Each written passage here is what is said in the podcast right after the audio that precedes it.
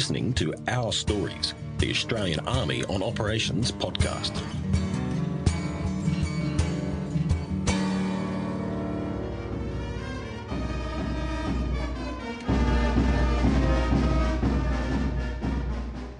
This is Task Group Taji Rotation 4, a combined force of Australian and New Zealand military personnel on a training mission here in Iraq.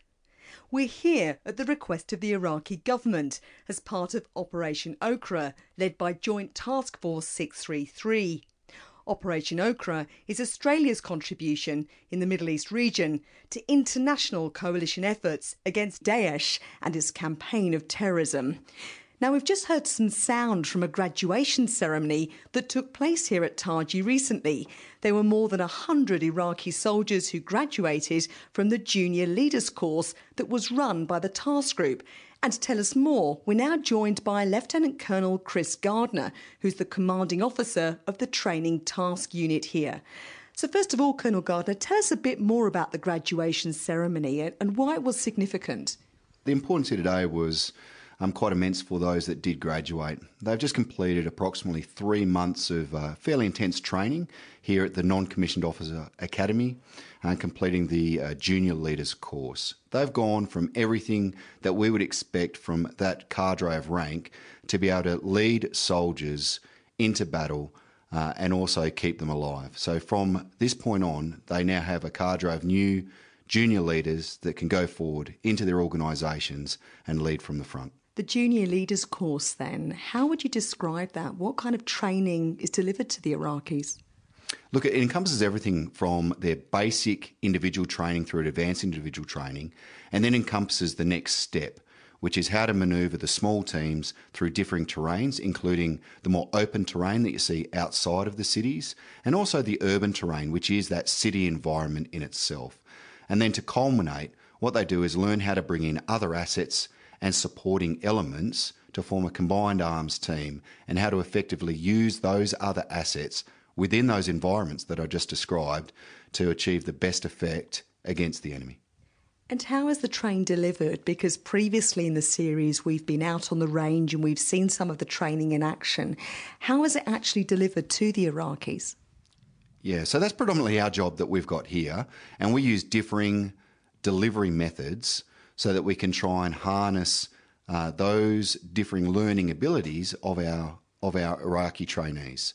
Those being we try to hit off on the theory of it and then we try to get into the practical. That being the hands-on if we're doing different weapon systems and or the practical of moving through those different environments that I described before being either the open terrain or the urban environment and testing their abilities to deliver orders, plan and then execute with their teams uh, as they move through. So the delivery of the training really does encompass both the theory and the practical to try and harness and ensure that all the lessons we're attempting to instruct are actually assimilated and therefore taught. And what difference is the training making that you're offering them? Look, I'd like to think it's going to make a big difference. Like I said, we're really trying to harness in on that non commissioned officer, and it's a key rank, which is the leader of the small teams, to make sure they understand how to keep the Jundi, being the private soldier equivalent of the Iraqi army, together as a cohesive unit which is well informed. They clearly understand what they need to do and then get on and do it by either leading from the front or by example, um, but through those differing environments, like I said. So, realistically, the difference I expect to make is that the more NCOs that we get trained, the greater that cadre of NCOs gets out through the Iraqi army, and hopefully we start to spread that expertise across and keep uh, the Jundi and the rest of the teams as a cohesive a unit as possible, but also keep them alive. In terms then perhaps of the, the mood that we saw at the graduation ceremony, it was very upbeat, it was very celebratory. What was your experience of being at the graduation? No, I share the jubilation that was in the room at the time. I think you certainly grabbed the, the atmosphere correctly there. They were really proud of what they'd achieved, and they should be too. I mean, it was, like I said, approximately three months of hard. It was intensive training. There was differing weather. Um, they experienced extreme heat through to uh, the rain and the cold, um, but they never lost focus of their training. So they can rightfully be proud of what they've achieved. And the graduation day, you know, really marks that conclusion of training for them. It was a, it was a good achievement, and they should be proud. And also, there were a number of members of the task group there as well from your training task unit. What do you think the mood was among the trainers who'd actually been involved in training the graduates? Yeah, look, I uh, I agree. The, the trainers were behind, um, watching the jubilation, and there was big smiles across all. I mean, when you complete a course like that as a trainer, and you see the pride in the trainees, you know, it really does lift your spirits. It makes you feel that you're contributing and that the job that you're doing is worthwhile.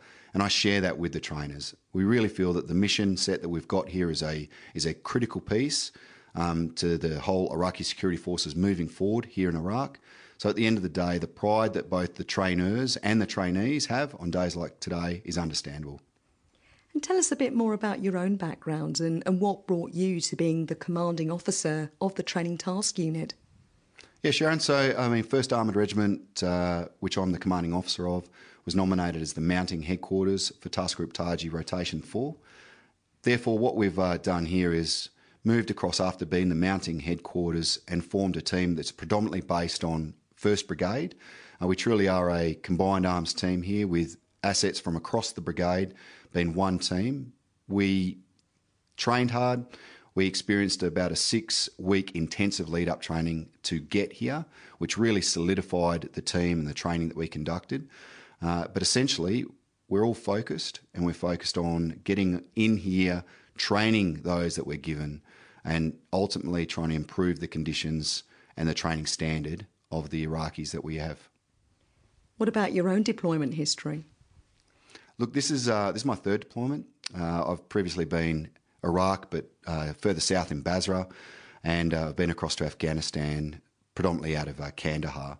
This does bring a sort of different personal element to it. Um, as a commanding officer, um, there's a level of personal um, pride, that being that First Armoured Regiment hasn't mounted a headquarters in its history as a regiment, and to be able to be a part of that history over here uh, certainly is a key moment and one that I'm cherishing. Importantly, as well, this is a training mission, it's part of a building partner capacity mission. How does that then differ perhaps from some of the previous deployments that you've had? Look, this is the first time that I've had in a build partner capacity mission, and it's also the first deployment that I've had as a formed group of Australians, and in this case with New Zealanders as well. My previous deployments were at the uh, high divisional level headquarter as a staff officer, um, to be able to be a part of the training, in this case, as the Build Partner Capacity Mission is, truly is another unique experience and, a, and it's been a, almost like a gift to be able to be here. And what are your interactions like when you work directly with the Iraqis? Uh, always pleasurable, to be honest. They're, uh, they're a very humorous and um, welcoming culture. I thoroughly enjoy the interactions at every level, be it from the Jundi through to you know their, their leaders that come through. Um, I just get this sense that every time we communicate, we learn a little bit more about each other. And there are some really great similarities between our cultures. Everyone knows the work that needs to be done, everyone puts in that hard work to achieve it. But at the end of the day, we also recognise that being able to sit back, if we see an error and we fix it, we can have a little joke about it later. I think that humility and humour is a key part of the enjoyment that we get as trainers over here. In terms then also of your own family backgrounds, how are you dealing with the fact you're away from your family for a long time, being deployed here in Iraq? Look, it's always difficult to um, to be apart from your family. I'm, I'm blessed uh, to have a wife and three gorgeous daughters. These jobs are made easier knowing that they're so supportive in, in the work that we do. My daughters are just gorgeous uh, in terms of the way they communicate and on those times where you do get to either have a Skype or a FaceTime with them, you know, they're always smiling, always laughing, and it's always cheerful. I'm so proud of them for what they do. I truly believe that I'm over here doing my piece, and it really has been sort of like my decision to continue with this line of work and be here because I enjoy it. And that time apart is hard for everyone, and I I do believe, genuinely believe that families often have the harder job they're the ones that pick up the slack when you're not home, really keep the unit together.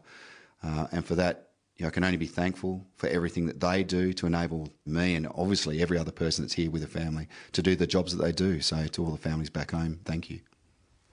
Lieutenant Colonel Chris Gardiner, thank you very much. This is Captain Sharon Mascaldair reporting from Task Group Taji, Rotation 4. This podcast is produced by the Australian Army and is copyright the Commonwealth of Australia.